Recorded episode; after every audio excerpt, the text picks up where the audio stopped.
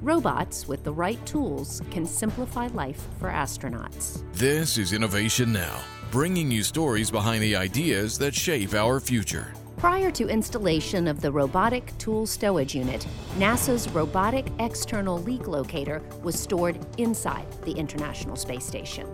The tool is an important unit used to help astronauts identify dangerous ammonia leaks in the space station's cooling system.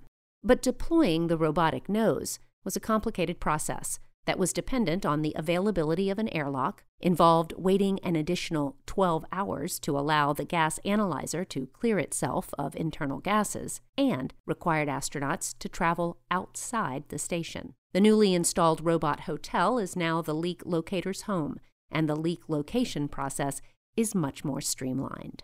As long as Dextre, the Canadian Space Agency's robotic arm, is available, Dextre can use the tool to detect ammonia leaks, eliminating the need for astronauts to perform the same task during a spacewalk.